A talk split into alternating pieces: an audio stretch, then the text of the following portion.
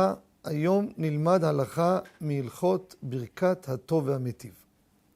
נגענו בעבר בכל מיני דוגמאות, כל מיני פרטים, לא נחזור על כל התנאים, אבל יש ברכה חשובה מאוד, שאדם מברך, ברוך אתה השם, אלוקינו מלך העולם, הטוב והמיטיב. כשהוא שותה, יין נוסף על היין הראשון שהוא שתה, לפי מספר תנאים. אני רוצה לדבר על פרט אחד, תנאי אחד, מעניין. אדם בא לשתות מהיין השני. לא נשאר לו מהראשון, אף שלשולחן ערוך בכל זאת דברך ברכת הטוב והמיטיב, אבל כמה זה מחלוקת הפוסקים, מספק אנחנו לא מברכים ברכת הטוב והמיטיב. רק בתנאי שאנחנו רואים שנשאר מהיין הראשון. זה תנאי ידוע. פה אני רוצה לדבר מה קורה אם נשאר לו בכוס. אין, בבקבוק לא נשאר. הוא מסתכל בכוס שלו, נשאר יין. האם יברך הטוב והמיטיב או לא?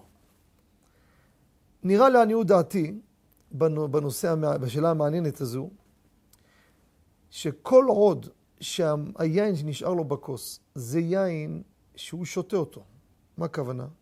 אם אין לו יין אחר, הוא ישתה את היין הזה. זה לא איזה טיפ-טיפה שלא לא מקובל לשתות אותה. נשאר לו כמות, והוא לא שותה את זה. עובר ליין השני, מקרה כזה יברך הטוב והמיטיב. כל זה בתנאי שגם חברו שותה גם כן. שגם אצלו יש מהיין. שאם לא, אחד התנאים שגם איתו יש איתו עוד מישהו.